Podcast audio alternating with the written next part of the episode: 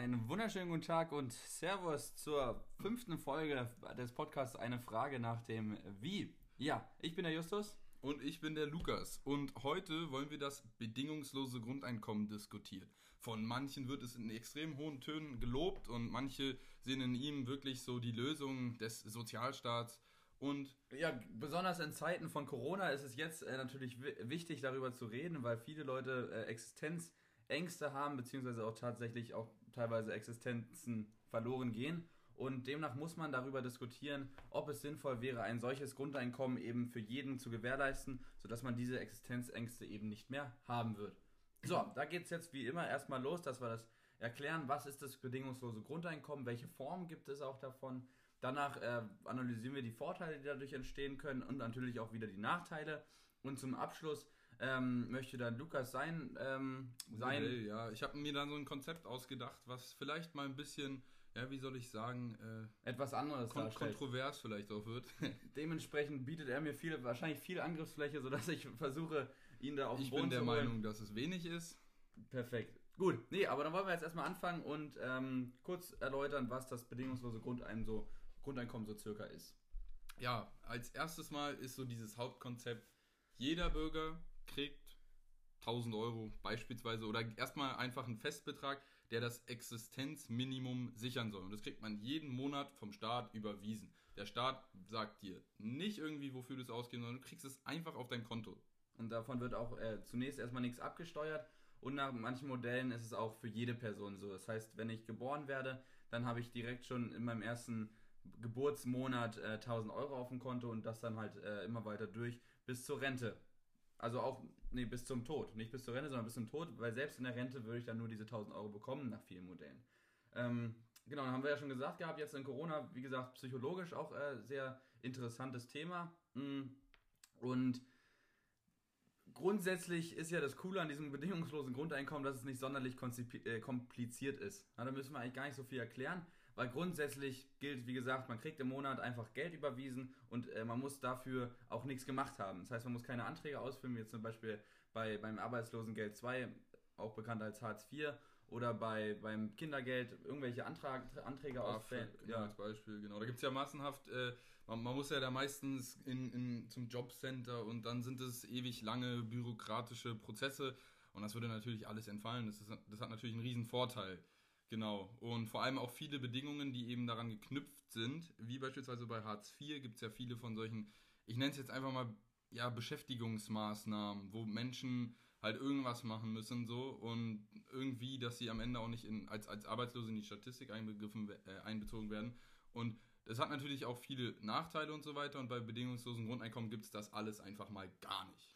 Genau, aber da muss man auch wieder differenzieren. Es gibt, wie gesagt, wieder manche Modelle, die äh, einfach sagen, dann fällt, entfällt jede anderweitige Sozialleistung, wie eben zum Beispiel das Arbeitsgeld 2 ähm, und Arbeitslosengeld 2.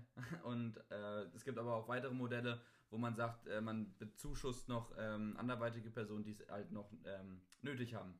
Genau, und grundsätzlich äh, haben wir auch uns da ein bisschen an jetzt einer deutschen Studie lang gehangelt, zumindest war das bei mir so, die heißt ähm, Mein Grundeinkommen und die versuchen sozusagen über ein Crowdfunding es zu finanzieren, dass äh, Gewinner äh, sozusagen jeden Monat 1000 Euro bedingungslos erhalten und dann wird natürlich analysiert, was passiert mit den Leuten, was machen die mit dem Geld, wo wird es rein investiert und da kann man, denke ich, ganz gut immer äh, sehen, ob jetzt das gut ankommt, ob da eher das Geld ähm, weggeworfen wird aus dem Fenster oder sowas in der Art.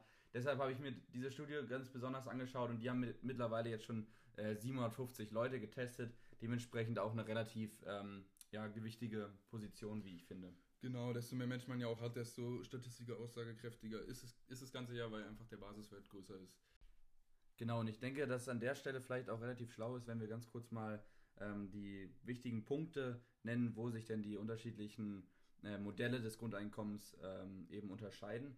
Und da habe ich ähm, zum Glück von einem Kollegen, dem Herr Kiekebusch, eine Hausarbeit bekommen, der das auch schon mal aufgearbeitet hat dem, wo es auch später spannend wird bei der Frage, ob das überhaupt gerecht ist, das ganze Grundeinkommen. Und ähm, der hat dann eine wunderbare Tabelle gemacht, an der wollen wir euch ganz kurz mal erläutern, was so die Unterschiede sein können. Ja, genau. Die drei Modelle, die sind, äh, das erste davon ist eben das solidarische Bürgergeld. Dann gibt es noch das emanzipatorische Grundeinkommen, welches von der Linken, äh, sag ich mal, vorgeschlagen wurde. Dann gibt es noch von Götz Werner, das ist der Chef von Rossmann, soweit ich weiß. Äh, und der ist eben auch. Nee, von DM. Von DM. Du Noob. Ist doch das Gleiche. ja, das ist wirklich, das Aber äh, ein. Einkommen ist ein Bürgerrecht, äh, sagt er eben. Und ähm, grundsätzlich unterscheiden die sich zum einen immer in der Höhe des äh, Grundeinkommens. Es gibt auch nicht, es sind, ist nur ein Exempel jetzt mit diesen drei, drei Formen. Also es gibt ganz, ganz viele weitere noch und äh, die unterscheiden sich meistens in der Höhe des Grundeinkommens. Das heißt, es gibt manche, die sagen, ähm, ja, man kriegt 600 Euro im Monat und man kann noch äh, 200 Euro Gesundheitsprämie obendrauf bekommen. Es gibt manche, die sagen, oder die, also zum Beispiel die Linke sagt, das Existenzminimum ist bei 950 Euro und dann gibt es noch ähm, welche, die das bis über 1000 Euro eben weit greifen. Und halt die allgemeine Auffassung von diesen 1000 Euro gibt es natürlich auch. Also wir bewegen uns da im Raum zwischen 600 und 1600 Euro, würde ich sagen, ähm, bei der Höhe des Grundeinkommens. Und das hat natürlich enorme Auswirkungen dann später für die Finanzierung des Ganzen. Ähm, Genau. an, ansonsten, wo unterscheiden die sich noch? Und ansonsten gibt es natürlich noch große Unterschiede, wie einfach zu dem derzeitigen Sozialsystem äh, Stellung genommen wird. Und unser derzeitiges Sozialsystem hat ja eben Rentenversicherung, ja, es hat, wir haben es ja auch schon angesprochen, Kindergeld etc. Und das ist einfach die Frage, wie steht man denn dazu? Und da gibt es natürlich äh, oft dieses Prinzip des libertären Egalitarismus. Und da wird eben, da, da werden die meisten Transferleistungen und so weiter werden einfach entfallen. Also das heißt, es wird kein Kinder mehr. Es wird einfach, fast alle Sozialleistungen werden entfallen und wirklich nur dieses Grundeinkommen äh, ist eben die Basis für diesen Egalitarismus, also dass im Prinzip diese Chancengleichheit nur mit über das Geld äh, im Prinzip hergestellt wird. Genau. Genau, und die Linke hat da, dabei gesagt gehabt, dass die ähm, steuerfinanzierten Sozialleistungen wegfallen sollen. Also besonders das Arbeitslosengeld 2, also Hartz IV und ähm, Kindergeld soll auch wegfallen. Aber dann die Sozialversicherungen sollen bestehen bleiben und auch Renten-, Kranken- und Pflegeversicherungen ähm, sollen in einem reformierten System weiterhin Bestand haben. Also das war der Linken da ganz wichtig. Und ansonsten ähm, unterscheiden die sich auch noch äh, darin, was es sonst für Zusatzleistungen gibt. Also neben diesen Sozialleistungen noch anderweitige. Wenn ich jetzt zum Beispiel ähm, mit diesen 1000 Euro nicht auskomme, weil ich ähm, herausgefordert bin, äh, dann habe ich auch dort bei manchen äh, Modellen eben Zusatzrechte, dass ich da mehr Geld bekomme, für, bei Bedürftigen ebenso. Und ähm, bei, bei anderen Modellen gibt es diese Zusatzleistungen eben nicht. Da werden dann alle äh, über denselben Kamm sozusagen geschert und kriegen äh, gleich viel. Genau. So, was haben wir noch? Jetzt müssen wir ganz, ganz kurz mal hier raufschauen. Ja, es ist einfach diese große Frage eben der Finanzierung. Aber ich denke, da werden wir auch später nochmal äh, zu sprechen kommen, weil es ein relativ großer Streitpunkt ja eigentlich auch bei diesem, beim bedingungslosen Grundeinkommen ist. Wie man das Ganze finanziert, genau. Genau, und deswegen würde ich einfach sagen, fangen wir an mit den Vorteilen. Und da würde ich ganz gerne als erstes nennen, dass ähm, das bedingungslose Grundeinkommen besonders psychische Vorteile mit sich bringt. Es geht also gar nicht so im Grundsatz nur ums Geld, sondern besonders auch um die Psyche, weil ähm, eben extrem die, die Angst genommen wird, dass man äh, irgendwie fehlschlagen kann. Das heißt, wenn ich jetzt einen neuen Job anfange, dass ich die ganze Zeit den Druck habe, auch diesen Job weiterhin zu haben, weil wenn ich ihn nicht habe, dann ist meine Existenz wieder äh, bedroht, äh, so rum. Genau. Und ähm, deshalb ist diese Bedingungslosigkeit einfach als gut, dass ich mir sicher sein kann, jeden Monat 1000 Euro oder weniger oder mehr zu bekommen, einfach psychologisch extrem äh, super für viele Personen, weil die einfach das Selbstvertrauen auch haben, dann zu sagen, nee, das ist nicht mein Job, den ich machen will, ich will lieber was anderes machen. Oder die probieren sich aus, vielleicht was selber zu gründen. Ähm, und grundsätzlich wird auch immer suggeriert, wenn man wir- wirklich, egal was man macht, trotzdem das Geld bekommt, wird halt suggeriert, wir stehen hinter dir, äh, hinter dem Bürger ähm, und unterstützen dich auch, wenn du äh, alles falsch machst. Ja, genau. Es geht einfach darum, äh, in gewisser Weise Risikobereitschaft auch in der Gesellschaft zu fördern, besonders was äh, auch Unternehmensgründungen oder sowas angeht. Weil, also einfach Risiko soll im Prinzip, mh, ja, soll einfach so ein bisschen dazu animiert werden, weil einfach die ja, Risiken einfach minimiert werden. Wenn man, wenn man eben jetzt größere Kredite oder sowas aufnimmt, hat man ja immer noch, sag ich mal, dieses Geld im Rücken, was einem eben den Notfall den Arsch retten kann, sag ich mal so. Ja, absolut. Ansonsten, äh, nächste, nächster Vorteil ist, ähm, dass es natürlich äh, für die Unterschicht, kann man das so sagen? Unterschicht? Ja, ich, Ja, für die Unterschicht neue Perspektiven äh, eben bringt. Ganz, ganz klar, das Grundeinkommen soll den Leuten äh, helfen, die Schwierigkeiten haben, Arbeit zu finden. Es soll den Leuten äh, helfen, die Schwierigkeit haben, Geld zu verdienen. Und ähm, für die ist es natürlich so 1000 Euro im Monat ein super Input.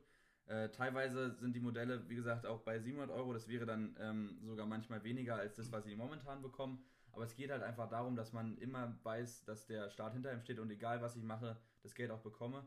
Und deshalb kriegst du als Unterschicht auch viel bessere Perspektiven, so zumindest in der Theorie. Das heißt, man geht davon aus, äh, dass wenn man immer wieder das Geld bekommt, dass auch ein Arbeitsloser dann äh, sich denkt, ja. Und, und äh, ich will irgendwo einen Job finden. Ich will, da, ich will ja eigentlich auch arbeiten. Es, es geht dabei um, die Langfrist, um das langfristige Denken. Ich meine, wenn man besonders anguckt, wie zum Beispiel Obdachlose oder so weiter, wenn, wenn man die im Alltag beobachtet, dann sieht man relativ häufig, dass die Entscheidungen, die sie treffen, hauptsächlich darauf basieren, dass sie den Tag heute überleben. Dass sie den Tag heute als ihren Fokus sehen und genau heute versuchen, irgendwie ihr Essen zu kriegen, etc.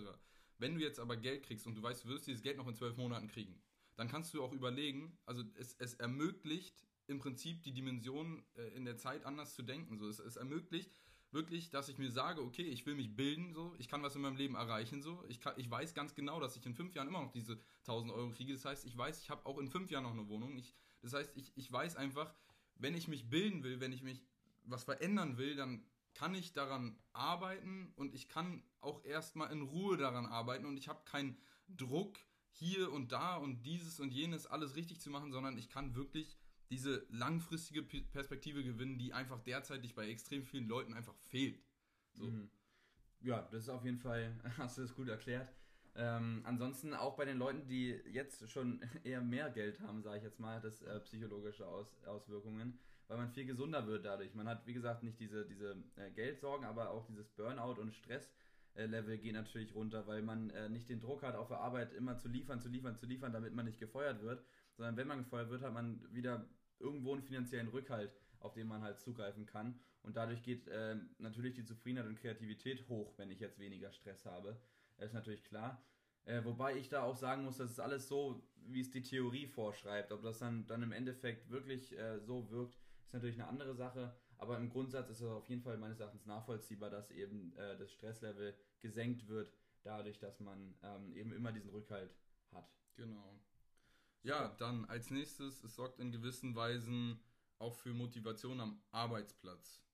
Und dabei geht es ganz besonders darum, dass eben durch dieses mutigere Handeln, was eben animiert wird, oder was zumindest das Ziel ist, dass es animiert werden soll, dass genau durch dieses mutige Verhalten Leute plötzlich sich sagen, okay, ich kann doch diese Bäckerei eröffnen oder so, oder ich kann, ich kann doch jetzt hier meinen Künstlerjob und so weiter, ich, ich kann kreativ werden, ich kann mal outside the box denken, so, und ohne wirklich den Fehltritt zu machen und dass eben diese Kreativität im Prinzip in das Berufsleben intensiver äh, implantiert wird. Mhm. Und dabei geht es vor allem auch darum, dass man einen Sinn wieder erkennen soll, warum man arbeitet. Weil grundsätzlich soll ja niemand arbeiten äh, wegen des Geldes, sondern man soll immer arbeiten, um sich äh, selbst zu erfüllen. Und ähm, da könnten viele auf die Idee kommen und sagen, ja, das ist nicht kein Job, der mich erfüllt. Deswegen ähm, würde ich den vielleicht kündigen und habe dann trotzdem die Möglichkeit, einen anderen Job äh, eben zu riskieren, sage ich jetzt mal. Man kennt ja sicherlich viele talentierte Leute auch im Umkreis, die einfach ein bisschen auch aus Angst ähm, nicht in gewisse Richtungen gehen, weil eben die finanzielle Sicherheit da nicht, nicht gewährleistet ist. Ja. Grundsätzlich würde ich da auch ganz gerne nochmal auf die Studie äh, eingehen, die ich anfangs erwähnt hatte, dieses ähm, Mein Grundeinkommen, die, die, mit den 750 Leuten. Da haben die rausgefunden gehabt, dass ähm, die Gewinner, also die diese 1000 Euro im Monat bekommen haben, ähm, viele von denen oder eigentlich fast alle von denen weitergearbeitet haben in dem Beruf, wo sie sind oder sich eben fortgebildet haben.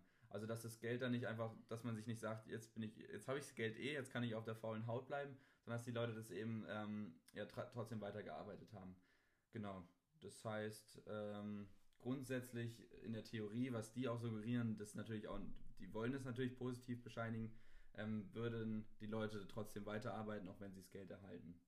So. Ja, aber sie sind so eine Studie, das heißt, sie wollen herausfinden, ob es so ist. Und das ist eigentlich der wahre Sinn dahinter. Ich glaube, das ist keine Studie, ich glaube, es ist eine Initiative, wenn ich mich nicht recht äh, erinnere. Ja, aber sie versuchen es zumindest statistisch richtig aus, auszuwerten und das finde ich an sich sehr gut. Und wenn du aus den statistischen Daten, die man daraus erfassen kann, äh, wertvolle Informationen ergreifen kannst, ob eben die Menschen mhm. faul werden oder nicht, dann finde ich das eine sehr, sehr, sehr wichtige äh, Information. Genau. Ja, aber da kommen wir nochmal später drauf zu, griffen, zu, zu greifen, äh, weil da gibt es auch noch andere Negativbeispiele. So, jetzt haben wir das schon gesagt gehabt, Grundeinkommen verringert Stress, Grundeinkommen äh, macht demnach gesünder, weil man eben nicht mehr stressgefährdet ist. Ähm, und diese psychische Stabilität, wie gesagt, als großer Faktor diesbezüglich. Ähm, und ansonsten finde ich noch einen relativ interessanten Vorteil, der angeführt wird, äh, dass das Grundeinkommen zu weniger Konsum führen soll. Wie kannst du das be betiteln? Puh, das ist an sich eine relativ interessante Frage, aber vor allem Leute im, sag ich mal jetzt, äh, Niedriglohnsektor können sich häufig eben nur das günstigste, eben beim Lidl oder Aldi, sag ich mal, leisten. Und dann ist oft diese Frage, ja, wenn ich mir das günstigste leisten kann, so, das ist dann meistens so, so ich mach mal so Stichwort Tönnies oder sowas, wo du dann halt so ein, so ein Fleisch kriegst, was hm, unter interessanten Bedingungen hergestellt wird, etc. Äh, und genau, und, und einfach, wenn man jetzt so viel Plastikmüll und so weiter. Und die Frage ist so, wenn, wenn man eben so ein paar Groschen mehr hat, dann kann man auch mal etwas bedachter einkaufen und zwar eben langfristiger einkaufen, weil eben auch so, so ein bisschen dieses Ziel, dieses langfristige Denken zu fördern, ja. äh, damit so ein bisschen unterstützt wird und, und die Leute natürlich dann jetzt bei der Kaufentscheidung sich sagen, okay, ich will dann doch lieber äh, die Kartoffeln eben aus, aus der Region, aus was weiß ich, Brandenburg oder so oder halt aus Deutschland. Ja, da, ja. da will ich auch wieder eine Studie aufgreifen. Da haben nämlich, ähm, hat die Studie 1,6 Millionen Leute gefragt, was die denn machen würden, wenn sie eben dieses Grundeinkommen erhalten. Und da war einer der häufigsten Antworten eben, dass man mehr, mehr Bio kaufen würde und auch viel regionaler einkaufen würde. Also äh, darauf achtet, dass man da nicht mehr diese Billigprodukte eben äh, unterstützt. Und ähm, dieses bewusstere Konsumieren sollte, soll halt damit suggeriert werden, dass man, ähm, wie gesagt, immer den Rückhalt hat, diese 1000 Euro zu haben, aber damit halt auch irgendwie nicht verschwenderisch umgehen soll.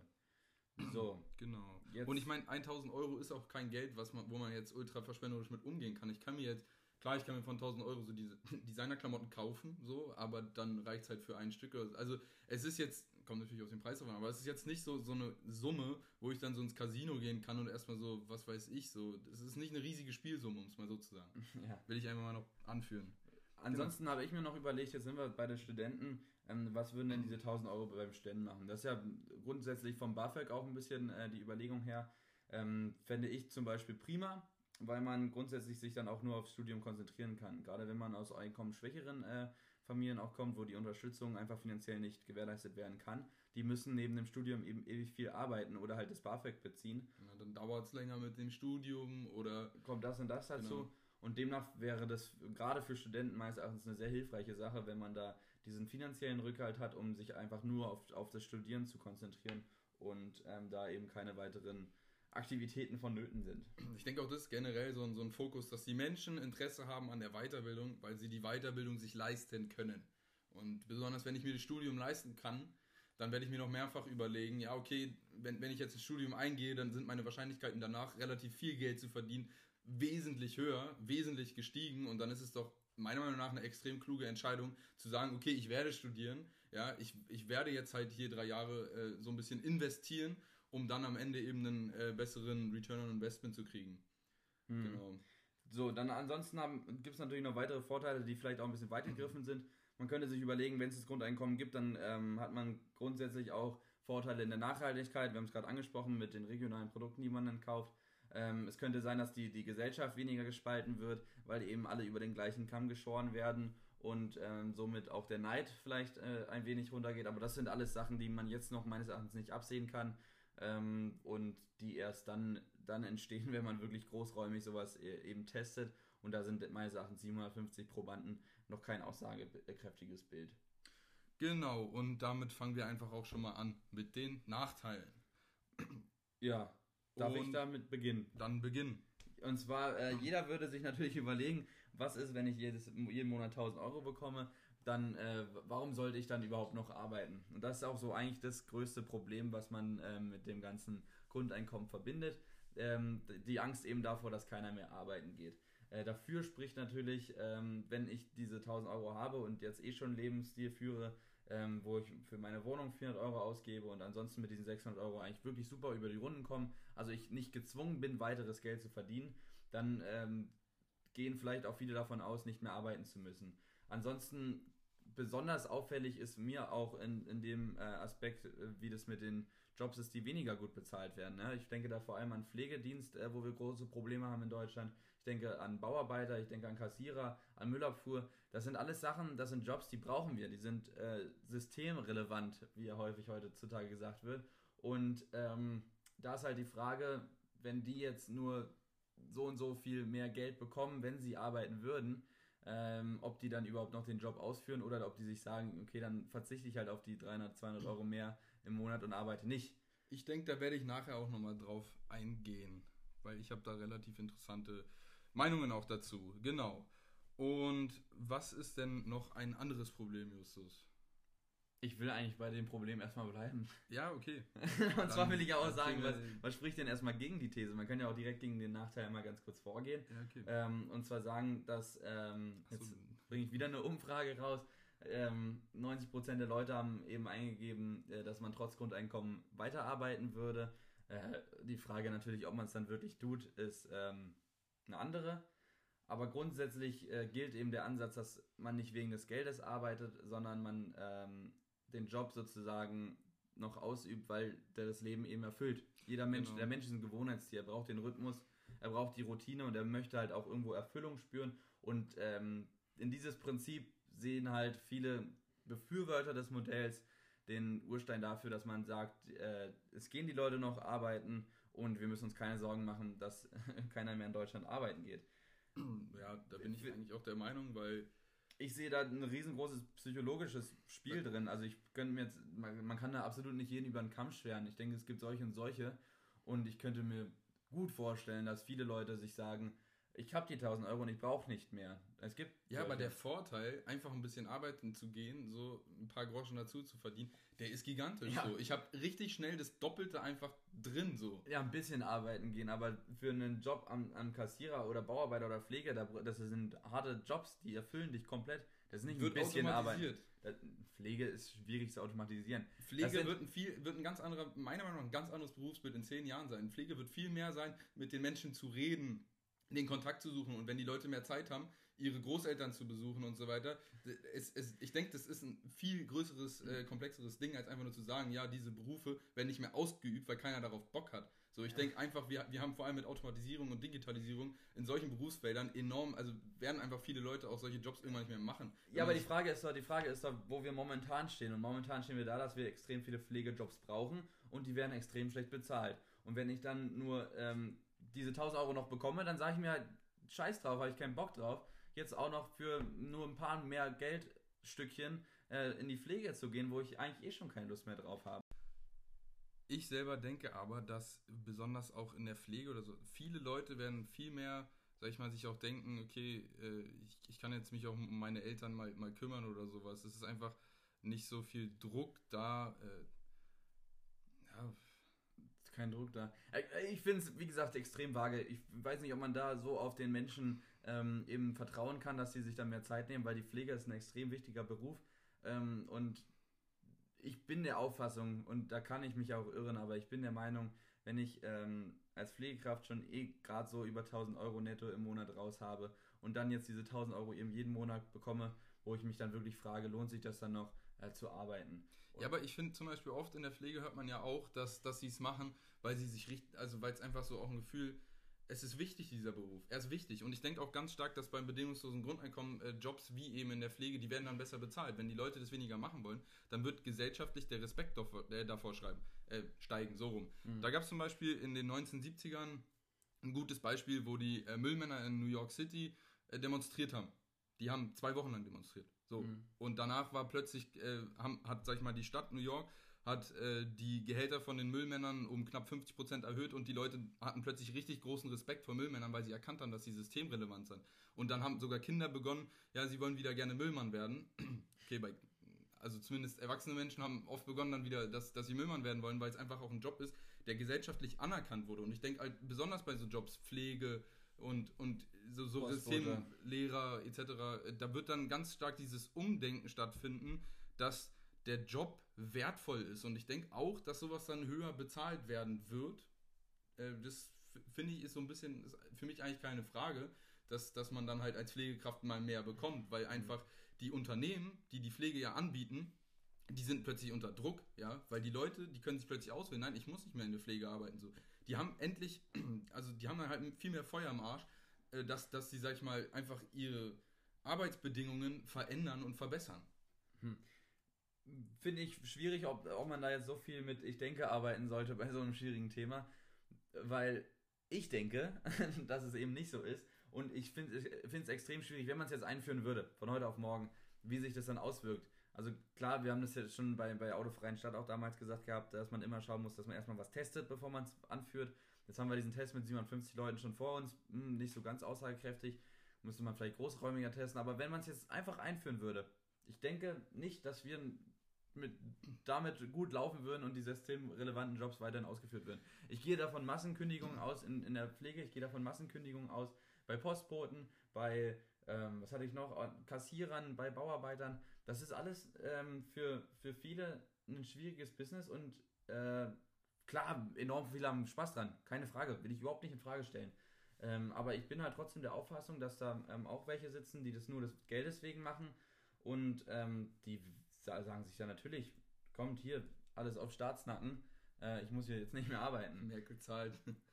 Aber da merkst du schon, es ist extrem kontrovers und wenn es bei uns schon kontrovers ist, dann denke ich erst recht, dass es bei, bei Arbeitschaften, weil wir sind ja eigentlich eher ein sehr arbeitsmotiviertes äh, Umfeld, denke ich eben, dass es da vielleicht, ähm, ja, meines Erachtens große Probleme geben könnte, große Nachteile auch ähm, deshalb darin. So. Aber da kann ich auch wieder ein gutes Beispiel anführen. Zum Beispiel hat man in den 1960er Jahren äh, das Projekt Mincam, hieß das Ganze, in Kanada äh, angeführt und da wurde ein relativ kleines Dorf, wurde eben allen Bürgern äh, wurde Geld gegeben und dann hat man das Ganze begleitet über einen längeren Zeitraum. Äh, das, dann hat irgendwann ein politischer Wechsel etc. Dann hat man das Ganze irgendwie, ist es so ein bisschen unter den Besen geflogen, äh, weil halt irgendwie so eine etwas konservative Regierung der Meinung war, dass das irgendwie dumm war. Dann, hat, dann sind auch die Daten irgendwie ein bisschen abhanden gekommen, das hat man später ausgewertet und dann kam relativ schnell raus, okay, die Leute hatten plötzlich mehr Zeit mit ihren Eltern verbracht. Ja, die Leute hatten, äh, sag ich mal, wesentlich mehr Zeit auch mit, mit ihren Kindern verbracht. Die Leute haben, haben wesentlich sozialer gearbeitet und diese ganzen systemrelevanten Jobs, die sind eben nicht alle, äh, da sind eben nicht die Leute einfach weggeflohen so und haben das nicht mehr gemacht, sondern sie haben es gemacht und was auch noch interessant war, ist, dass, dass das Gesamt Einkommen, also sag ich mal, der, ich will jetzt, okay. Ja, aber warte mal ganz kurz, darf ich kurz einbringen, weil warum soll ich mehr Zeit für meine Familie und für alles andere äh, aufwenden, wenn ich die Zeit gar nicht bekomme durch Geld? Ich krieg doch die 1000 Euro wenn und ich krieg da doch keine Zeit. Naja, die Freiheit, die daraus resultiert, dass ich entscheiden kann, ob ich jetzt nur Teilzeit arbeite oder nicht, da sind relativ viele Sachen, die damit zusammenhängen. Ja, ich, weil ja aber lass doch mal eine Pflegekraft Teilzeit arbeiten. Alle Teilzeit arbeiten, weil sie sagen, ja, es reicht mir, wenn ich jetzt hier drei Tage arbeite. Dann fehlen mir doch an allen Stellen Aufgaben, die abgewickelt werden müssen. Verwaltung, alles Es gibt unglaublich viele Menschen beispielsweise, die Hartz IV beziehen und die eigentlich jetzt nicht groß äh, also es gibt, es gibt enorm viele Leute, die gerne arbeiten würden, so, um es mal so zu sagen es, also ich bin nicht der Meinung, dass das plötzlich ein massenhaft Arbeitsverlust ist und dass plötzlich unser System kollabiert oder sowas. Also ich denke nicht, dass hier so ein, so ein Katastrophenbild durch bedingungsloses Grundeinkommen zustande kommt. Ich Kein Katastrophenbild. Ich will da auch gerne übertreiben, weil ich eben der Auffassung bin, dass man Probleme hat. Und wenn man, man hat Probleme jetzt schon und die Probleme würden dadurch nicht weggehen, sondern sich verschärfen. Und deshalb muss man das meines Erachtens extrem kritisch äh, ansehen und da vielleicht auch überlegen, welches Modell greift da am besten. Aber ich finde das halt, wie gesagt, ein bisschen schwierig, wenn man jedem äh, das Geld zur Verfügung stellt und dass eben viele Leute auch manchmal schneller zufrieden sind als andere. Dass man da jetzt von der Leistungsgesellschaft Deutschland äh, spricht, ist mir natürlich klar. Oft in Deutschland äh, haben wir diese Leistungspolitik, da geht auch irgendwie jeder danach, dass er was erreichen möchte in seinem Leben. Es gibt natürlich auch da schwarze Schafe und ich bin halt der Auffassung, dass es relativ viele sind. Und wenn man jetzt das noch größer adaptiert, sagen wir Italien, Frankreich, Spanien, das sind alles für mich Länder, Mag jetzt vielleicht auch ein bisschen Judging sein, aber da haben wir eh schon eine hohe Arbeitslosenquote, auch in der Jugend besonders. Und wenn ich denen eben das Angebot gebe, jeden Monat 1000 Euro zu bekommen, dann sagen sich die 20-Jährigen, ja, fuck it, Alter, ich bin jetzt hier, krieg mein Geld und muss doch jetzt nicht noch studieren oder noch irgendeine Ausbildung hinten dranhängen, worauf ich überhaupt keinen Bock drauf habe. Ich finde es relativ äh, schwierig zu sagen, weil besonders wenn wir jetzt Spanien angucken und Jugendarbeitslosigkeit, dann merkt man, dass diese, dass die Jugendlichen, die nicht arbeiten, die wollen arbeiten, die finden keine Jobs ja, die, die haben einfach, die, die wollen gerne arbeiten und die haben wirklich Probleme. So, das, das Ding ist, wenn man joblos ist, dann führt das Ganze auch oft, äh, zum Beispiel Joblosigkeit, äh, wenn man seinen Job verliert, dann ist es eines der psychologischen, am meisten einschneidenden Ereignisse. Das ist noch ein, äh, einschneidender als beispielsweise der Tod einer, eines Geliebten beispielsweise. Das ist ziemlich krass. Wenn man den Job verliert, dann, dann werden extrem viele äh, so, weil, weil einfach die Routine im gesamten Alltag fehlt. So. Und Leute wollen arbeiten, bin ich der Meinung, weil Arbeit gibt dem Tag Struktur. Das hast du vorher gesagt. Und ich bin einfach der Meinung, dass Arbeit den Menschen irgendwie einfach den Sinn überhaupt gibt. Mhm. Und meinst du nicht, dass manche Leute auch den Sinn darin sehen, den ganzen Tag die Couch Potato zu spielen? Irgendwann ist langweilig. Irgendwann nach einem ja, Jahr hast du keinen Bock mehr darauf, einfach blöd auf deiner Couch rumzusitzen. Das Ding schon seit, aber sobald ich den Anschluss verliere, mit 19 oder mit 18 Jahren ist 1000 Euro im Monat einfach arsch viel Geld. Und wenn ich mit 18 aus dem Abi rauskomme oder, aus der, oder mit, mit 16 aus der ähm, Schule nach der 10. Klasse rausgehe und diese 1000 Euro im Monat verdiene, wo ist da die Motivation? Wo, wo die Motivation ist, dass ich für relativ wenig Aufwand ja, einen Job mit 1000 Euro habe, plötzlich doppeltes Gehalt. Easy. Ja, ja, aber wo ist die Motivation zu studieren? Jetzt nehmen wir mal Jura als Extrembeispiel. Ich bin nach acht Jahren fertig, ich bin mit 27 erst fertig. Warum soll ich denn acht Jahre büffeln wie einen Büffel, um dann später Geld, mehr, mehr Geld zu verdienen, obwohl ich auch so eigentlich leben kann? Klar, ich denke, das. Ich bin der Meinung, da gibt es ganz viele. Ich wäre nicht so, logisch, aber ich bin halt der Auffassung, dass man da nicht allen das unterstellen kann oder ja, allen das zumuten kann, zu sagen, Jungs, Alter, ihr kriegt zwar das Geld, aber versucht mal irgendwie unsere Wirtschaft trotzdem anzukurbeln. Aber da sind wir ja wieder bei der Sinnfrage so. Ja? Und wenn, wenn du jetzt der Meinung bist, dass Jura deinem, so eine Erfüllung für dich ist und dass Gerechtigkeit für dich wichtig ist, dann, dann wirst du auch Jura studieren, wenn du Interesse daran hast. So, da, da sehe ich gar nicht das große Problem. Ich denke auch nicht, dass, dass jeder Jurastudent, der irgendwie hier in der Uni, im Unisaal sitzt, nur Jura studiert, weil er am Ende fett Geld äh, verdienen will. So, ich, das denke ich einfach nicht. Aber. Da können wir jetzt wirklich lange diskutieren, wir müssen uns aber ein bisschen dran halten, ähm, weil dieses Arbeitsthema nicht das einzige Problem ist, sondern die Finanzierung natürlich auch viel viel Feuer mit sich bringt. Weil ähm, da ist natürlich jetzt abhängig von diesen vielen Modellen, vielleicht bringen wir da auch schon ein paar Ideen mit rein. Ähm, weil grundsätzlich rechne ich jetzt das mal gerne für euch einmal knapp äh, vor, ähm, ohne richtige Rechnung, sondern nur so viel mal Daumen. Und zwar, wenn ich 82 Millionen Menschen in Deutschland habe und denen im Monat 1000 Euro gebe, dann haben wir 82 mal 1000 mal 12 und dann sind wir bei circa knapp einer Billion. Ja. Rechne das bitte nicht nach, ich habe es auch nur im Internet gelesen. Nee, wie, aber Billion könnte, kommt relativ gut hin. Also eine Billion man ist bei 998 oder sowas, wenn man das jetzt so hier 1000 mal 12 mal 82 Millionen, aber ist auch egal, auf jeden Fall. Grundsätzlich, das ist das Dreifache des Bundeshaushalts. Das Dreifache jetzt auch nicht. Nicht? Das ist das Doppelte. Doppelte. Ich habe nämlich heute nochmal die Zahlen angeguckt. Wir sind bei 512 Millionen, äh, 512 Milliarden, das ist ein großer Unterschied. Gibt nämlich der Bund äh, derzeitig dafür aus. Für was aus? Ne, für Sozialleistungen. Für relativ viel, ja. Sozialleistungen, Verteidigung. Achso, also grundsätzlich geben sie 512 Millionen als Staat aus, auch für Infrastruktur und alles mögliche. Genau. Das aber davon sind, ist der Großteil eben für Sozialleistungen. Ja, und jetzt rechnet aber selbst das Doppelte, jetzt habe ich vielleicht dreifache gesagt, aber selbst das Doppelte. Also alle, das ganze Geld, was Deutschland hat, mal zwei. Nur damit jeder im Monat 1000 Euro bekommt. Jetzt ist natürlich die Frage, so einfach kann man das nicht rechnen. Ja, eben. Es ist, man muss auch das bedingungslose Grundeinkommen, finde ich, muss man wirklich so sehen, dass es eine gigantische Steuerreform ist. Man kann nicht einfach sagen, okay, ja, wir, wir haben das Geld und irgendwie klappt alles, wie es gerade ist. Nein, es würde fette Steuerreform einfach geben so. Und da ist die Frage, wie man das Ganze gestaltet. Da habe ich mir Gedanken gemacht, die werden wahrscheinlich etwas kontrovers. Aber genau. Ja, dann hau sie doch mal raus. Na, da kommen wir später dazu. Ach so.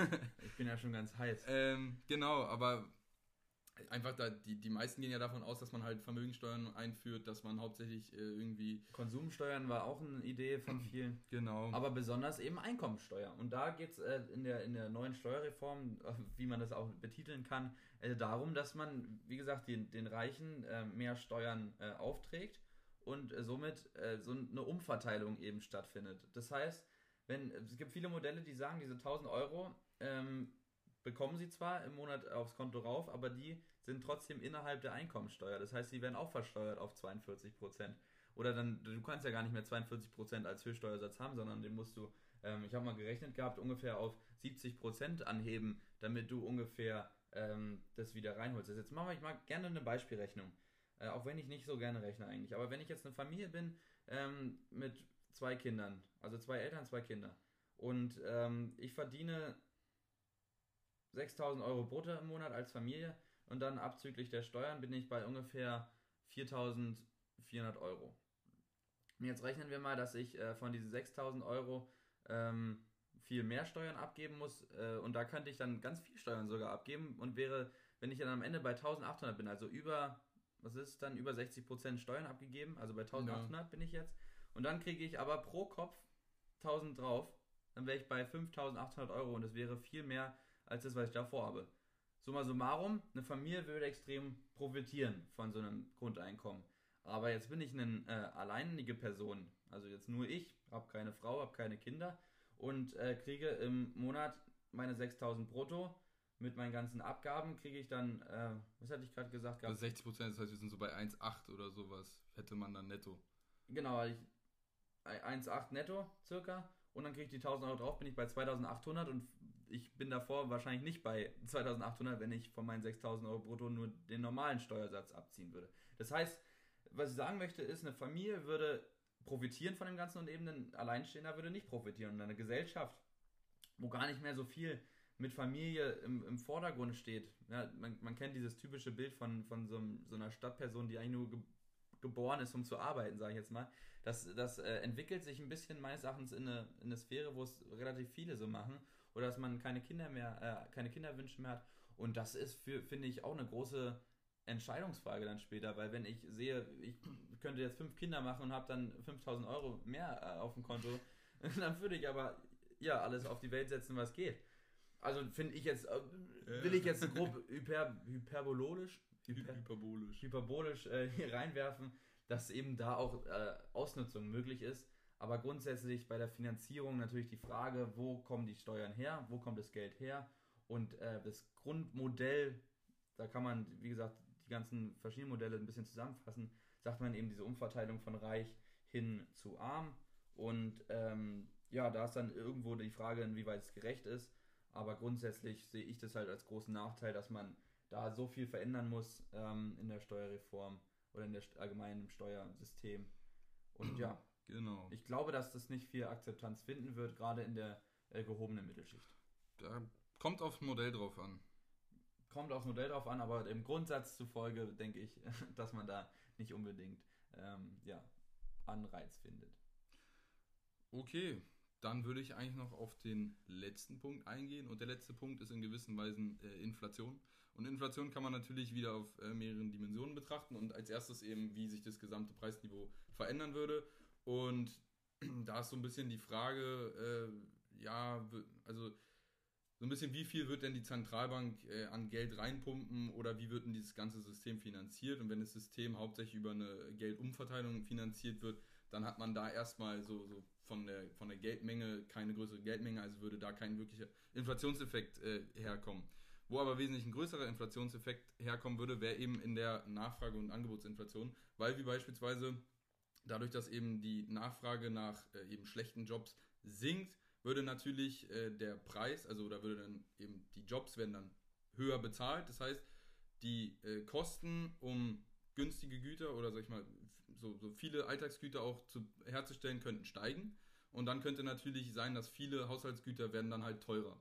Mhm. So, das ist so ein bisschen diese Frage, die man sich immer stellt. Ja, wenn, wenn jeder 1000 Euro hat und so weiter, was wird denn plötzlich bei meinem Supermarktgang, was werde ich dann bezahlen?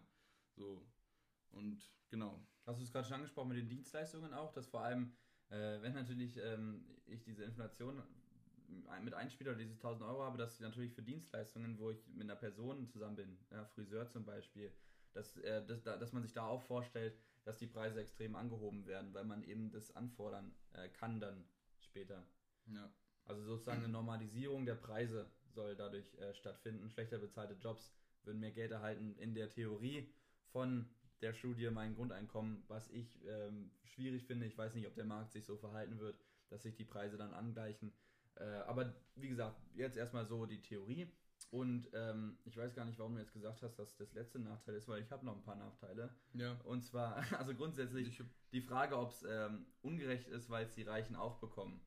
Ähm, Im Grundsatz klingt es vielleicht schon so, warum kriegen die jetzt auch Geld, obwohl ähm, die es gar nicht nötig haben. Ähm, aber das habe ich ja vorhin erklärt gehabt, dass im Grundsatz das eigentlich zwar so ist, dass sie 1000 Euro pro Monat bekommen, aber über die Steuern dann doch krass benachteiligt werden. Ähm, und jetzt haben wir das damit, äh, denke ich, auch geklärt. Und die Frage ist halt auch, inwieweit äh, Neiddebatten ähm, dadurch vielleicht auch beendet werden können, weil ich, ich denke, dass Neid äh, in Deutschland eine große, große. Ja, leider. Eine, wie heißt das, eine große Bedeutung hat. Also viele haben diesen Neid eben in sich und es könnte dieses Neidproblem vielleicht auch lösen, das Grundeinkommen. Ähm, denn jeder bekommt diese 1000 Euro am Anfang des Monats und so wird irgendwie jeder gleich behandelt, äh, zumindest äh, faktisch gesehen. Und mhm. dann habe ich noch ein Problem. Ähm, Auflösung des Sozialstaats. Jetzt haben wir, wie gesagt, das Arbeitslosengeld 2, wir haben Kindergeld, wir haben äh, BAföG, wir haben äh, Wohnungsgeld, wir haben jede Menge Sozialsysteme aufgebaut, wo, wo Deutschland einfach so krass an der Spitze ist, äh, meines Erachtens auf der Welt oder zumindest in den Top 10. Ähm, und jetzt würden wir die mit einem Grundeinkommen in fast jedem Modell einfach über den Haufen werfen. Meines Erachtens ein Problem auch für, für oder ein schlechtes Zeichen vielleicht auch, weil man hat so lange gekämpft für ähm, solche Sachen und das wird dann irgendwie wieder über den Haufen geworfen von denen da oben. Könnte vielleicht auch meines Erachtens ein Problem darstellen.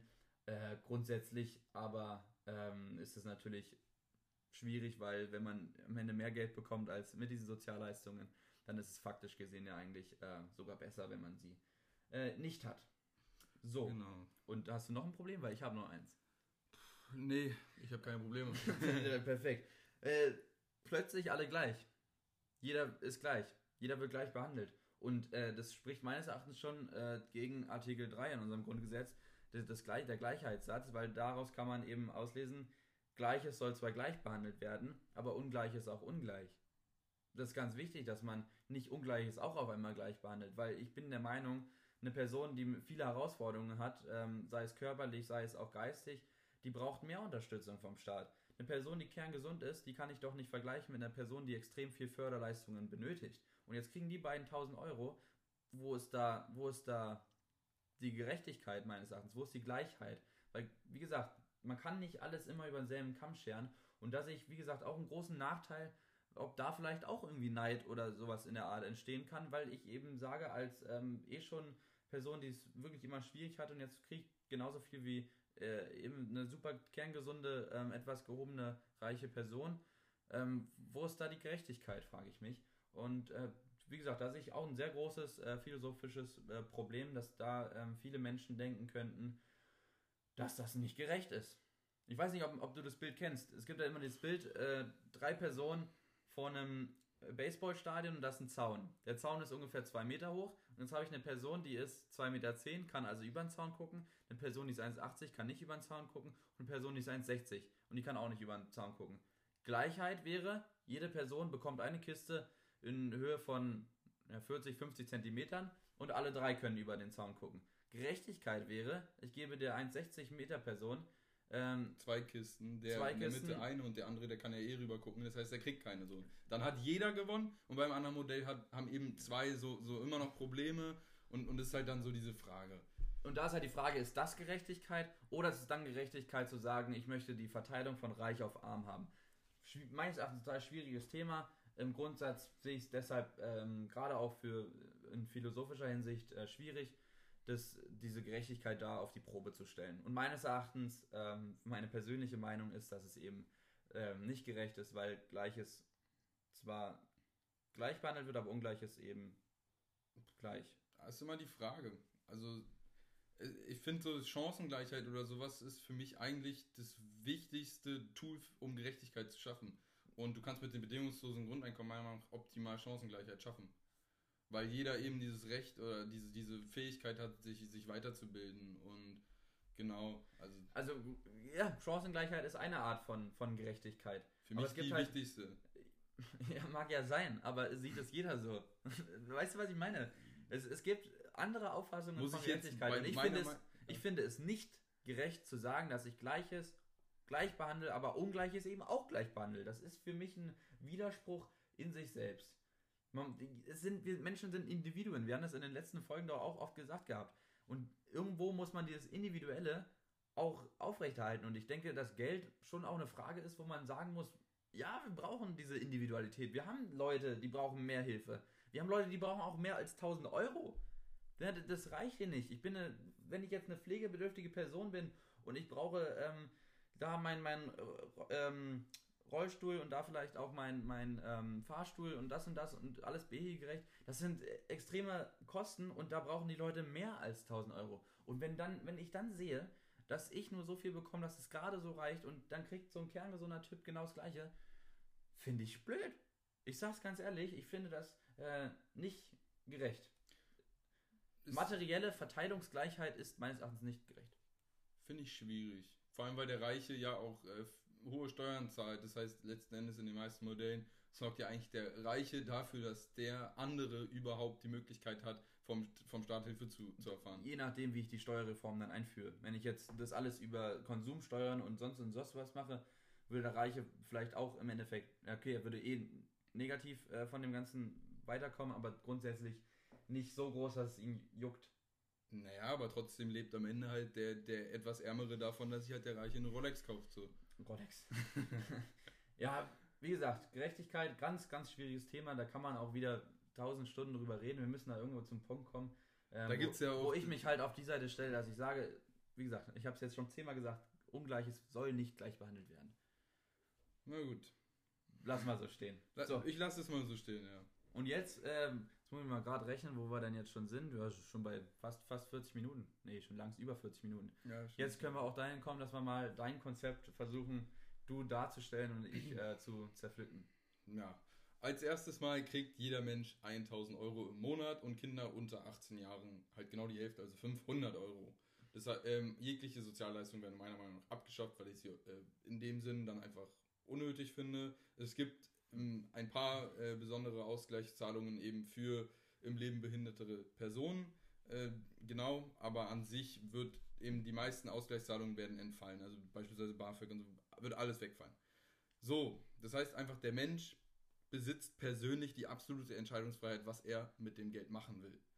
Dann als nächstes habe ich mir überlegt, wie will ich denn das ganze Finan äh, System finanzieren? Und da bin ich einfach auf ein System gekommen, was sich eigentlich aus vier Hauptsteuern im Prinzip zusammensetzt. Das eine ist eine Transaktionssteuer, welche sich eigentlich, jetzt denkt man natürlich, "Hm, Börsen oder sowas, eigentlich geht es nicht wirklich darum, sondern es geht einfach darum, wenn eine Transaktion getätigt wird. Also beispielsweise, wenn ich jetzt äh, als Unternehmer meinen äh, ja, einfach wenn ich Einkommen zum Beispiel auszahle an die Beschäftigten, dann muss ich darauf eben einen Steuersatz zahlen äh, in Höhe von 30 Prozent, was zum Beispiel, wenn man sich das BIP derzeit anguckt, was ja hauptsächlich sich daraus zusammensetzt, eben aus mehr oder weniger allen Transaktionen, die getätigt werden in Deutschland, äh, dann hätten wir zum Beispiel mit den 30 Prozent schon mal fast das gesamte B, äh, BGE im Prinzip bezahlt, also das bedingungslose Grundeinkommen. Als nächstes hätte ich Aber eine... würde ich dadurch nicht Transaktionen eher ähm, unattraktiver machen? Oder die muss ich eh machen, sagst du? Ich denke, Weil die- Transaktionen die- werden eh gemacht. Also die ich, Güter werden doch dann auch teurer, oder nicht? Wenn ich jetzt sage, Ja. ich, ich, ich bin jetzt hier bei Zalando und ver verkaufe da 1020 Schuhe und müsste da jedes Mal so eine Transaktionssteuer zahlen, dann mache ich die Schuhe doch teurer. nein. Nein, warum nicht? Weil der Konsument es ja nicht kaufen wird, wenn es teurer wird. Der Preis wird mehr oder weniger gleich bleiben, nur Ja, der Staat wird seine 30% Ja, aber, der Zal so aber. Zalando würde dann weniger Geld kriegen. Nein, Zalando wird den gleichen Preis aufrufen. Der Konsument zahlt am Ende eben die 30% hauptsächlich oben drauf. Aber wenn wir zum Beispiel Mehrwertsteuer haben, wir eh 20%. Das heißt, es wären 10% mehr, die man dann halt oben drauf zahlt. Das heißt, ich habe jetzt, wir müssen das kurz rechnen, äh, weil wir müssen langsam durchgehen hier. Äh, wenn ich jetzt einen Schuh kaufe, 50 Euro bei Zalando, dann würde ich nicht 50 Euro zahlen, sondern dann würde ich Transaktionssteuer 30% drauf. Nee, nicht 30% drauf. Du würdest halt. Du, du zahlst ja eh 20% äh, Steuern derzeit. Das heißt, Ja. du zahlst eh schon 10 Euro Steuern. Und jetzt würdest du halt statt 10 Euro, würdest du jetzt wahrscheinlich so 15 Euro Steuern. Das heißt, du zahlst 55 Euro statt 50 Euro. So, und das heißt, Konsum wird, eh- besonders eben kleinerer Konsum wird ein bisschen mehr hinterfragt. Das heißt, die Produkte wären für mich faktisch teurer. Ja. Okay. Aber besonders zum Beispiel bei Luxusprodukten oder so weiter kann man eben mehr Geld machen. Und da komme ich nämlich jetzt zu meinem zweiten Punkt. Und den finde ich eigentlich fast den wichtigsten Punkt. Und das nennt sich eine Skalensteuer. Und zwar, wenn man extrem viel Einkommen oder Kapital besitzt, dann kann ich jetzt hier zum Beispiel Thomas Piketty in das Kapital. Da wurde eben beschrieben, dass wenn ich jetzt eine Milliarde habe und ich will diese eine Milliarden Euro einfach mal anlegen, so, ja, dann kann ich mir den besten Vermögensberater dafür äh, zur Seite holen, für was weiß ich, 500 Millionen, ja, und ich habe von meinem Prose- Prozentsatz, von meinem Vermögen fast nichts gezahlt.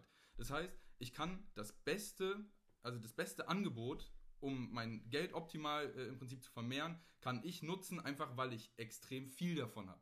Genau das gleiche gilt natürlich auch für, für die Produktion von Autos.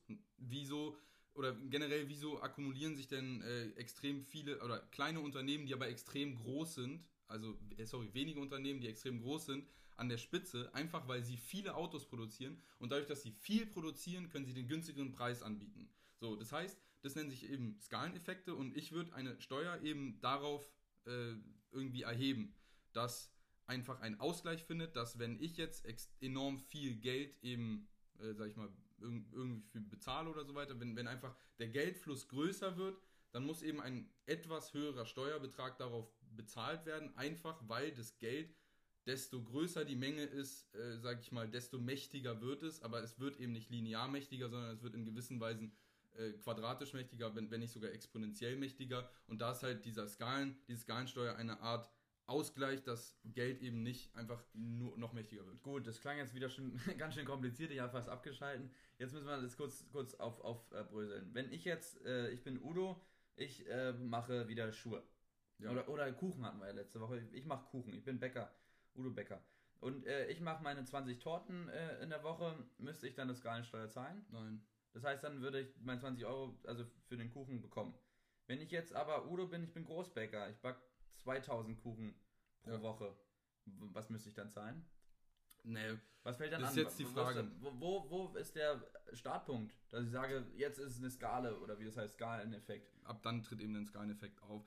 Die Frage ist, das Ganze zu berechnen, da müsste man jetzt wahrscheinlich relativ auch makroökonomische viele- Facharbeiten erstmal drüber Ja, schreiben. aber das sind doch viele Einzelfaktoren, die da wieder reinspielen. Das macht es doch wieder unnötig Du kompliziert. kannst das Ganze, denke ich, relativ simpel, beispielsweise, ich, ich denke, dass man das simpel an, einer, an, an einem Prozentsatz oder sowas ab, was weiß ich, 50.000 äh, Euro, die irgendwie zum Beispiel, irgendwie, also eben, wo, wo eben ein Handel stattfindet, der über 50.000 ist oder sowas, dann kommen so die ersten wenigen Prozente. Und desto größer das Ganze wird, desto größer werden Ja, eben aber wo die sollen, wo, wer soll es kontrollieren? Ich, mein, ich, ich finde es mit den Steuern total schwierig, weil ich der Auf Auffassung bin, Steuern müssen simpel sein. Steuern müssen Die durchschaubar sein. simpel. Das kannst du Ja, algorithmisch fast alles äh, relativ schnell berechnen. So. Aber halt, ich bin doch jetzt, ich bin doch jetzt kein dummer Junge und ich verstehe deine dumme Skalensteuer halt nicht. Dumm nur in Anführungsstrichen.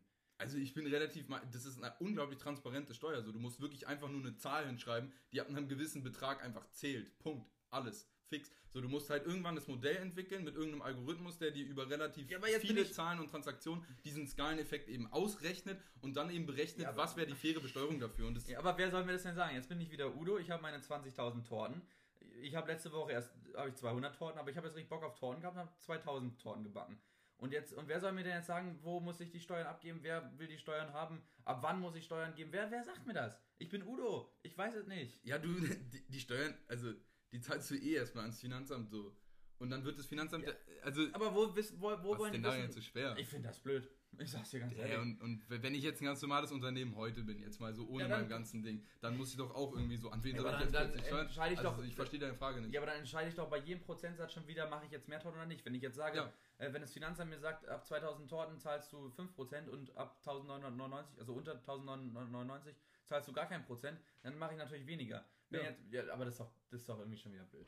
Nein, in blöd. gewissen Weisen fördert das nämlich äh, Unternehmensgründungen im kleinen Stil oder zumindest äh, Ja, es, aber es macht um Prinzip, China Konkurrenz zu bilden, muss ich doch den großen Stil ausleben. ja, Automatisierung kommt dann wieder ins Spiel. Ja, es aber wenn ich Mercedes bin und da meine, äh, was weiß ich, wie viel tausend Autos verkaufe und dann auf jedes 40% Skaleneffekt draufhauen muss, dann kann ich die doch gar nicht mehr zu einem marktüblichen Preis wie ein Toyota anbieten. Das ist doch ökonomisch gesehen für die deutschen Unternehmen ein krasser Nachteil im internationalen Markt. Es ist immer die Frage, wie will ich denn das Ganze jetzt besteuern? Und da denke ich relativ schnell an ein System wie beispielsweise in der Besteuerung, dass eben auf das, im Ausland die Autos, die werden dann natürlich genauso besteuert. So, und dass aber die Steuern, die werden ja erst erhoben bei dem Kauf. Das heißt, wenn jetzt äh, Benz ein Auto verkauft in China beispielsweise, dann wird Benz erst in China die Steuern zahlen. Und dann wird es dort in China eben die üblichen Steuern zahlen. Und dann ist das Steuersystem hier gar nicht gültig für dieses Auto, was produziert wird. Und wenn du jetzt Massenmarkt äh, produzieren willst, ja, dann wird halt relativ viel wahrscheinlich auch im Ausland äh, produziert. Aber Ja, das aber Skaleneffekte ich will doch nicht, dass die Produktion dann wieder ins Ausland geht. Das ist doch gar nicht in meinem Interesse. Wir, Wir haben das eh- doch bei künstlicher Intelligenz, haben wir das doch gesagt gehabt, dass wir, um im internationalen Markt wieder eine große Rolle zu bauen, muss man vielleicht auch schauen, dass man mit den Robotern eine günstige Produktion schafft im Land Deutschland. Genau. Und wenn die dann wieder auswandern, weil da die Steuern äh, besser sind, äh, dann gehe ich doch natürlich ins Ausland. Du musst doch Deutschland als simples Steuerbrett ähm, sozusagen sehen, wo die Firmen herkommen, weil sie sagen, okay, da zahlen wir zwar unsere Steuern, aber das ist alles fair und das ist alles transparent und das ist nicht so kompliziert. Ein Amazon oder sowas, die sagen doch, die zahlen doch erst recht keine Steuern. Die, wenn die das, die blicken das doch nicht oder die Die zahlen zumindest so. tatsächlich, man, man denkt immer, dass diese ganzen großen Unternehmen, Apple, Google, Amazon etc., äh, kaum Steuern zahlen, äh, aber das ist relativ, da, da guckt man irgendwie über den großen Brocken, den die eigentlich zahlen, einfach hinweg. So, weil das Einzige, was sie nicht zahlen, sind eben diese Lizenzen, äh, die sie eben haben. Die werden in irgendwelchen Ländern, wo sie eben keine Steuern zahlen, dort, dort wird das Ganze im Prinzip patentiert und dann müssen die wirklich nur auf die Lizenzen weniger Steuern zahlen. Aber an sich wird dort werden Steuern gezahlt, wo eben die Transaktion stattfindet. Also das heißt, wenn ich jetzt äh, Werbung schalte in Deutschland, dann zahle ich auch in Deutschland Steuerpunkt. So, Ja. das heißt, Amazon zahlt auch einen riesigen Brocken äh, an Steuern so und es ist relativ komisch, dass Leute denken, dass Google, Amazon, Apple etc. die einfach keine Steuern zahlen so und weil die irgendwelche komischen Hinterdeals mit mit Juncker in Luxemburg gemacht haben. So So, mag ja alles sein. Im Grundsatz finde ich es blöd, da den Ansatz zu suchen, weil Steuern einfach sein sollen und ich habe es äh, zwar jetzt vielleicht ein bisschen verstanden, ich hoffe, die Hörer haben es auch verstanden, aber ich finde es ähm, für, einen, für einen kleinen Unternehmen schwierig, das alles zu durchschauen. Ich denke, Aber besonders für ein kleines Unternehmen ist einfach, weil es das gar nicht betrifft. Na, wenn ich jetzt meine 6000 Torten backe. Dann betrifft dich das so gut wie nicht. Das, äh, wie gesagt, das Großen- beginnt erst bei wirklich sehr großen. Okay. Okay, bei 6000 Torten wird es dann wahrscheinlich irgendwann greifen. So. Aber das sind, wie gesagt, es sind sehr langsame, sehr kalkulierbare Prozesse. So. Okay, Okay, gut. dann komme ich zu meiner äh, dritten Steuer, das ist eine Automatisierungssteuer, die wird aber erst mit der Zeit eben aufflammen. Und äh, wie gesagt, ich bin einfach der Meinung, äh, dass wir in Zukunft besonders viele Jobs werden wegfallen. Punkt. Bin ich der Meinung so. Ja, vielleicht sogar gerade wegen Grundeinkommen, weil die äh, Leute keine Lust mehr drauf haben. Nein, so sehe ich es gar nicht. Die- Die werden aber wegfallen. So, wer wird LKW-Fahrer? So, wer heute noch LKW-Fahrer wird, so, der hat irgendwie, der, der hat ein Problem. Punkt. Der hat ein Problem, so. Weil einfach irgendwann wird es halt einfach einen verdammten LKW geben, der fährt halt dann, was weiß ich, von Bulgarien bis nach Deutschland nonstop, so. Ist halt so. Ja, das heißt einfach, es wird kaum noch LKW-Fahrer geben. Wir, wir haben die ganzen Jobs eh schon durch. So Kassierer, äh, Ja, auch in der Pflege wird viel automatisiert, meiner Meinung nach. Äh, Und, und dann ist einfach die Frage so, wenn, wenn die Roboter diese ganze Schwerstarbeit für uns machen und wenn die Roboter im Prinzip ja das Geld kreieren oder schaffen, also im Prinzip die, den Wertschöpfungsprozess haben, dann muss doch der Mensch an diesem Wertschöpfungsprozess eben teilhaben und deswegen bin ich der Meinung, dass dann irgendwann eben diese Automatisierungssteuer eben ins Land gerufen wird, äh, sodass halt Das heißt sozusagen, jetzt nochmal ganz kurz zum Verstehen, ich habe meine Torten und meine Torten werden gebacken von, von meinem Rob Roboter und der stellt dann sozusagen bei dem Steuersystem eine Person da, einen Mensch da, der sozusagen auch Steuern tragen muss oder was, weil er mir Genau. so und so viel Geld gibt. genau Okay, verstehe. Weil, weil, also, ich meine, wenn wir uns angucken, so Roboter, die Chancen, die dahinter sind, ja, Ja, was wir damit produzieren können, sind, die sind gigantisch so. Und wenn der Mensch von dem Roboter nicht profitiert, warum machen wir dann überhaupt Roboter? Ja, aber nee, ich, ich verstehe schon, aber wo ist denn da auch schon wieder die Transparenz? Wenn ich jetzt habe, wenn ich jetzt einen Roboter sehe, der einen großen Roboter, jetzt stellen wir einen vor, eine Auto, Autoindustrie, einen riesen Roboter, ähm, wo ist da die Referenz? Wie viel Menschen ist der denn? Wie viel, wie viel äh, Plus macht mir der Roboter denn? Oder wenn ich jetzt nur ein Sahnesprüher bin äh, als Roboter, wo ist da die Steuer? Wer soll die sagen? Wo, de, wer sagt mir denn jetzt, oh, guck mal, an der Torte hat der Sahnesprüher 0,22% äh, ausgemacht, das musst du jetzt besteuern. So, weißt du, das ist null Klar, durchsichtig. sowas das wird ist komplex. Also, aber komplex und scheiße. nein, das ist nicht scheiße, weil die, die Frage, sowas zu kreieren ist komplex. Wenn du aber irgendwo den Algorithmus dafür hast, dann ist es absolut nicht schwer, Ja, aber keiner versteht es doch mehr. Äh, Steuern musst du doch verstehen. Du, du, die Steuern verstehst du ultra einfach. Du gibst die Zahlen und dann wird dir einfach der Steuersatz rausgeschmissen. So, so einfach ist es. So einfach wäre mein Modell. Es ist, ein, ein Modell, welches einfach auf Algorithmen basiert, was vielleicht wer dem einen oder anderen wer, ja, befremdlich aber, ist, aber, aber ja, aber wer sagt mir denn, dass der Algorithmus hier so. Ich bin jetzt. es wird doch völlig immer noch- transparent ausgelegt, wie der Algorithmus äh, im Prinzip instande gesetzt wird. Aber Also, wer guckt das ah, nach? Ich bin Udo, ich back Torten, ich will keine Steuern zahlen. Jetzt kommt das Finanzamt und sagt mir, boah, ey, sie haben so und so viel Steuern und da und da und wir haben das einfach da und da eingegeben und dann kam das raus und das hier ist unser Algorithmus. Und dann sage ich mir doch, ja, also das verstehe ich jetzt nicht. hey, kommt eine Rechnung und dann steht drauf, okay, so viel hast du für Skaleneffekte gezahlt, so viel war einfach die Transaktionssteuer und so viel war Automatisierungssteuer. Punkt. Das sind drei Steuern so, das ist einfach Mhm. zu verstehen. So, und Meiner Meinung nach. jetzt kommt noch die vierte. Und die vierte, das ist einfach eine Umweltsteuer, weil das ist eigentlich relativ simpel. Zum Beispiel CO2 ist meiner Meinung nach einfach, dass es nicht bepreist wird. Oder also jetzt beginnt man ja mit CO2-Steuern und so weiter. Und da spielt eben sowas einfach rein, dass man äh, eben öffentliche Güter, welche keinen Preis derzeitig haben, dass man diese einfach bepreist und dass man daraus eben dann eine Wertschöpfungskette eben, also dass, dass einfach Unternehmen bewusst mit der Umwelt umgehen, weil eben die Umwelt plötzlich sich in den Zahlen bemerkbar macht. Ja, und wenn sich was in den Zahlen bemerkbar macht, dann erst wird ein Unternehmen meiner Meinung nach darauf reagieren. Das heißt, wir Mhm. müssen gucken, dass die Umwelt im Prinzip in den Zahlen der Unternehmen bemerkbar wird und erst dann werden die Unternehmen auch was machen. Da stehe ich tatsächlich auch total dahinter. Ja, genau. Also Umweltsteuern sehe ich auch als großen Effekt, positiven Effekt. Genau, und eben die Finanzierung, habe ich ja schon gesagt, den Großteil würde eben diese Transaktionssteuer, was eigentlich eine Einkommensteuer und eine Mehrwertsteuer so mehr, mehr oder weniger ist, oder auch Konsumsteuer, wie man es nennen will, also so mehr oder weniger einfach alles so relativ simpel, 30% zack, durch. Ja, und damit würdest du den Großteil einfach vom B BGE decken, BGE ist? bedingungsloses Grundeinkommen.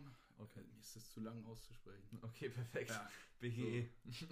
Und die Skalen, Umwelt- und Automatisierungssteuern würden einfach den ganzen Rest decken. So, das wäre dann Bildungs, äh, eben Bildungsausgaben, Infrastrukturausgaben und meine, leider auch Verteidigung. Aber ja, kann man halt sehen, wie man will. Aber das würde einfach den Rest decken.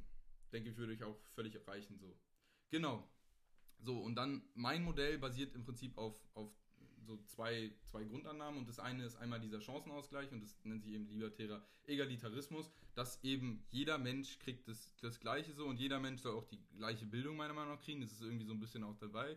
Und so dass jeder Mensch im Prinzip dieses Potenzial besitzt, also von, der gleich, von dem gleichen Ausgangspunkt einfach. Und dann kann er sagen, ich will dieses, jenes und noch weitermachen. Und dann kann man eben dieses Individuum, kann sich eben auf diesem Fundament dann, sag ich mal, so bilden. So diese, diese Blume kann im Prinzip aus, dem, aus der Erde so sprießen. Wir haben ja im Bildungs Bildungspodcast schon ein bisschen angeregt, dass eben dieser Chancenausgleich ähm, viele, viele, viele Vorteile bringt. Genau. Und äh, die zweite Dimension, die ich selber einfach sehe und ich bin einfach der Meinung, so, es ist einfach einfach, dass man Dividende trägt an, den, an der Automatisierung, die stattfindet. So. Und dass einfach die Leute profitieren davon, dass immer mehr einfach automatisiert wird, dass immer mehr irgendwie Algorithmen bestimmen und dass da, so viele verstehen es nicht und, und werden davon aber gnadenlos ausgenutzt. Man denke an Amazon. Äh, dann bin ich einfach der Meinung, dass der Mensch da irgendwie mal ein bisschen Geld von sehen sollte. Und das, so in den zwei Dimensionen sehe ich so ein bisschen mein, mein bedingungsloses Grundeinkommen und eben auch, weil Automatisierung massenhaft Jobs fressen wird und weil wir meiner Meinung nach absolut in der Zukunft werden so viele Menschen Jobs verlieren und dann müssen sie erstmal gucken, wie kann ich mir einen neuen Job aneignen. So. Und dann ist die Frage so, der Staat kann eigentlich nur mit einem bedingungslosen Grundeinkommen oder wir haben ja auch so ein bisschen Arbeitslosengeld, das eine, äh, wo, wo dir so ein bisschen unter die Arme gegriffen wird, dass du einen neuen Job finden kannst. Aber ich bin der Meinung, man muss sich in ganz vielen Feldern dann auch wirklich umbilden, man muss richtigen Aufwand betreiben, um wirklich wieder Arbeit zu finden. Und da bin ich einfach der Meinung, dass da das bedingungslose Grundeinkommen perfekt wäre. Das genau. heißt, du siehst es sozusagen als Reaktion auf die digitale Digitalisierung und Automatisierung des genau. Grundeinkommens. Genau, da kann ich zum mhm. Beispiel, ähm, meine Empfehlung, Andrew Yang oder sowas, habe ich mir auch viele Podcasts schon von angehört. Äh, der sieht es relativ ähnlich. Der ist auch ziemlich viel darauf eingegangen, wie viele Jobs denn jetzt in den nächsten Jahren verloren gegangen werden, also verloren gehen und so weiter und wie man eben damit äh, die Wirtschaft äh, besonders im Mikrobereich stimulieren kann. Über dem Grundsatz kann ich da auch folgen irgendwo, dass man da die Automatisierung als, als Grund sieht, das, das Ganze zu machen. Grundsätzlich äh, bin ich der Meinung, es geht immer noch um Gerechtigkeit ähm, und um Unterstützung der eben ähm, finanziell schwachen Personen eben in Deutschland, dass man die Armutsgrenze ähm, eben nicht unterschreiten kann, sozusagen als Bürger in Deutschland. Das als Grund des äh, Einkommens ähm, und jetzt diese Automatisierung mit reinzubringen, finde ich zwar fair, ähm, aber weiß nicht, ob das die, die Idee äh, von allen Leuten ist, die das Modell eben teilen. Ich denke, dass die meisten Leute die Idee einfach haben, ähm, wie gesagt, diesen, diesen, diese Gerechtigkeit oder diese Spalte von Reich und Arm ein bisschen, ähm, diese Umverteilung eben vorzunehmen. Ich finde das mit der Automatisierung aber, aber prima, finde ich okay, finde ich gut. Es ist meiner Meinung nach die, die einzige Reaktion, wie man wirklich dieser Massenarbeitslosigkeit, die uns bevorsteht, wirklich, wirklich was richtig Gutes entgegensetzen kann. So, es ist einfach ein gutes, gutes Ding. So, klar, man muss es ausprobieren. Klar, es kann auch sein, dass viele Sachen davon vielleicht sogar Schrott sind. Wer weiß. Äh, Natürlich gesagt, muss ich das Ganze statistisch ja. am Ende rauszeigen, so. Äh, wie, wie, gut das funktioniert, wie viele Leute eben jetzt darauf äh, wie reagieren, wie viele Leute sich denken, ja, okay, ich quitte meinen Job, so, ich habe keinen Bock mehr drauf. Aber es ist einfach so, ich denke einfach, dass, dass es derzeitig ein relativ simples System ist, was eine gute Lösung bieten würde. Klar, man sagt auch, eine Ideologie ist auch übersimplifizierte Lösung, die einfach alles löst so. Mhm. Ich bin auch nicht der Meinung, dass das bedingungslose Grundeinkommen alles löst so, definitiv nicht, aber ich denke, dass es mhm, doch mehrere Lösungen bietet für aktuell äh, politische Probleme. Gut, jetzt sind wir schon weit über eine Stunde. Jetzt müssen wir ganz kurz mal ein Fazit fassen. Äh, das würde ich ganz gern machen, vielleicht auch mit einer kleinen äh, Wertung meinerseits. Ähm, bedingungsloses Grundeinkommen an sich vielleicht eine gute Sache, wenn man darauf achtet, dass, äh, dass man eben aus dieser Automatisierung einen Vorteil für jeden ziehen möchte und dass man äh, die, die Umverteilung von Reich zu Arm eben gerechter gestalten möchte. Grundsätzlich hat aber das bedingungslose Grundeinkommen noch extrem viele Nachteile bzw. Äh, Herausforderungen zu überbrücken. Zum einen ist es die Finanzierung, wo Lukas jetzt seine äh, Auffassung meines Erachtens ähm, ja, ganz gut dargestellt hat, aber eben das Steuersystem äh, nochmal meines Erachtens komplizieren würde denke, heutzutage ist es wesentlich komplizierter, weil du hier und da Anträge ausfüllen musst und so. Das ist sehr komisch. Mag ja sein. Auf jeden Fall finde ich das immer noch zu kompliziert. In meiner äh, Utopie würde ein Steuersystem ganz, ganz anders funktionieren. Grundsätzlich ist die Finanzierung, also. Nein. Da können wir mal geht, drauf eingehen, ne? Da, ja, das geht ja zu weit. Aber äh, jetzt haben wir das mit der Finanzierung, ist ein großes Problem, was, worüber man noch diskutieren muss. Und man muss vor allem darüber diskutieren, welche Jobs werden noch gemacht und welche Jobs äh, wo muss man sich drum kümmern, dass die noch weiterhin gemacht werden. Das könnte eine Chance sein, es könnte ein Sprungbrett sein für gerechte Ein äh, Löhne für Pflege und für Postboten und für Kassierer. Das könnte auch in die Richtung sich entwickeln. Aber es kann sich eben auch in die Richtung entwickeln, dass wir an, an allen Nähten ähm, ja, offene Stellen haben, die besetzt werden müssen, sei es in der Verwaltung oder in den Krankenhäusern oder sonst wo. Nur so interessanter Einwurf hier.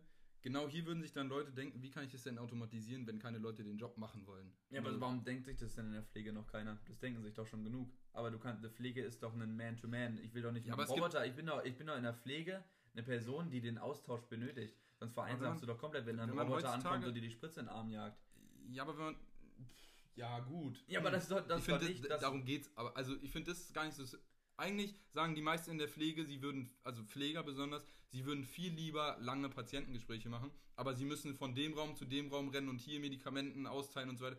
Das sind modern, also derzeit sind viele Pflegeberufe. So der Großteil der Pflege ist, besteht daraus, einfach so, so eine logistische Person zu Mhm. sein und, und Medikamente durchs Krankenhaus zu tragen. So. Und ich denke, das kannst du easy automatisieren. Aber Mag gut, ja sein, aber nicht jeder würde es gut finden und ich würde es auch nicht gut finden, wenn da ein Roboter mir meine sechs Pillen auf den Tisch legt und das Essen bringt. Pipapo. Also ich würde es nicht gut finden. Das ist auf jeden Fall ein Punkt, worüber man äh, sprechen muss, wenn man äh, über das Grundeinkommen diskutiert. Und äh, deshalb auch nochmal der Rat an euch, natürlich nachzudenken, besonders über die Punkte. Wie seht ihr das mit der Finanzierung? Wie seht ihr das vor allem auch mit der Gerechtigkeit? Wo, wo ist die Gerechtigkeit? Äh, ist es mit diesem gleichen, sollte gleich behandelt werden? Seid ihr ich- meiner Meinung beispielsweise? Ja. Chancengleichheit. Ja, lieber, libertärer Egalitarismus. Einfach ein cooles Wort, finde ich, kann man mal so. Ja, kann man mal so sagen. Seinem Wortschatz auch darüber, rein. darüber einfach eine Meinung bilden und besonders auch darüber eine Meinung bilden, was würde ich machen, wenn ich 1000 Euro bekomme im Monat. Würde ich sagen, ich habe jetzt noch Lust, weiterhin arbeiten zu gehen. Äh, sicherlich haben wir eher ein junge, junges äh, Publikum, wenn wir überhaupt äh, ein großes Publikum haben. Dann, dann ist, sind das meistens Studenten, wird, wird noch wachsen. Studenten oder ne? Auszubildende und ähm. Da ist man sich wahrscheinlich einig, dass man dann nicht mehr arbeiten gehen würde. Aber der Grundsatz, wie würde man es sehen, wenn man jetzt zum Beispiel eine 45-jährige Person ist, äh, würde man dann arbeiten oder nicht? Was würde man mit den 1000 Euro machen? Würde man es investieren? Würde, es man, würde man irgendwie sich bio- oder umweltbewusster ernähren? Ähm, das sind so viele Fragen, die, die mich beschäftigen und auch interessieren. Und äh, ich denke, das ist ein Grundeinkommen, da wird noch viel darüber diskutiert. Ich denke, das kommt im nächsten Jahr, übernächsten Jahr. Also nicht, es kommt im Sinne von, es wird eingewendet, sondern ich denke, die Diskussion kommt auf uns zu. Und deshalb umso wichtiger, sich da jetzt schon die Gedanken zu machen, was sind die Vorteile, was sind die Nachteile. Und ähm, ich denke, da seid ihr jetzt mit diesem Podcast ganz gut darauf vorbereitet, auf diesen Meinungsaustausch. Und in dem Sinne, Genau, wenn ihr wieder irgendwelche Kritiken oder Fragen habt, dann könnt ihr das Ganze natürlich immer äh, sehr gerne an die E-Mail senden äh, oder uns auch per DM bei Instagram äh, zusenden. Und ansonsten äh, würde ich euch natürlich noch eine super schöne Woche wünschen. yeah. Und ja, bis dann. wir bis nächste uns Woche.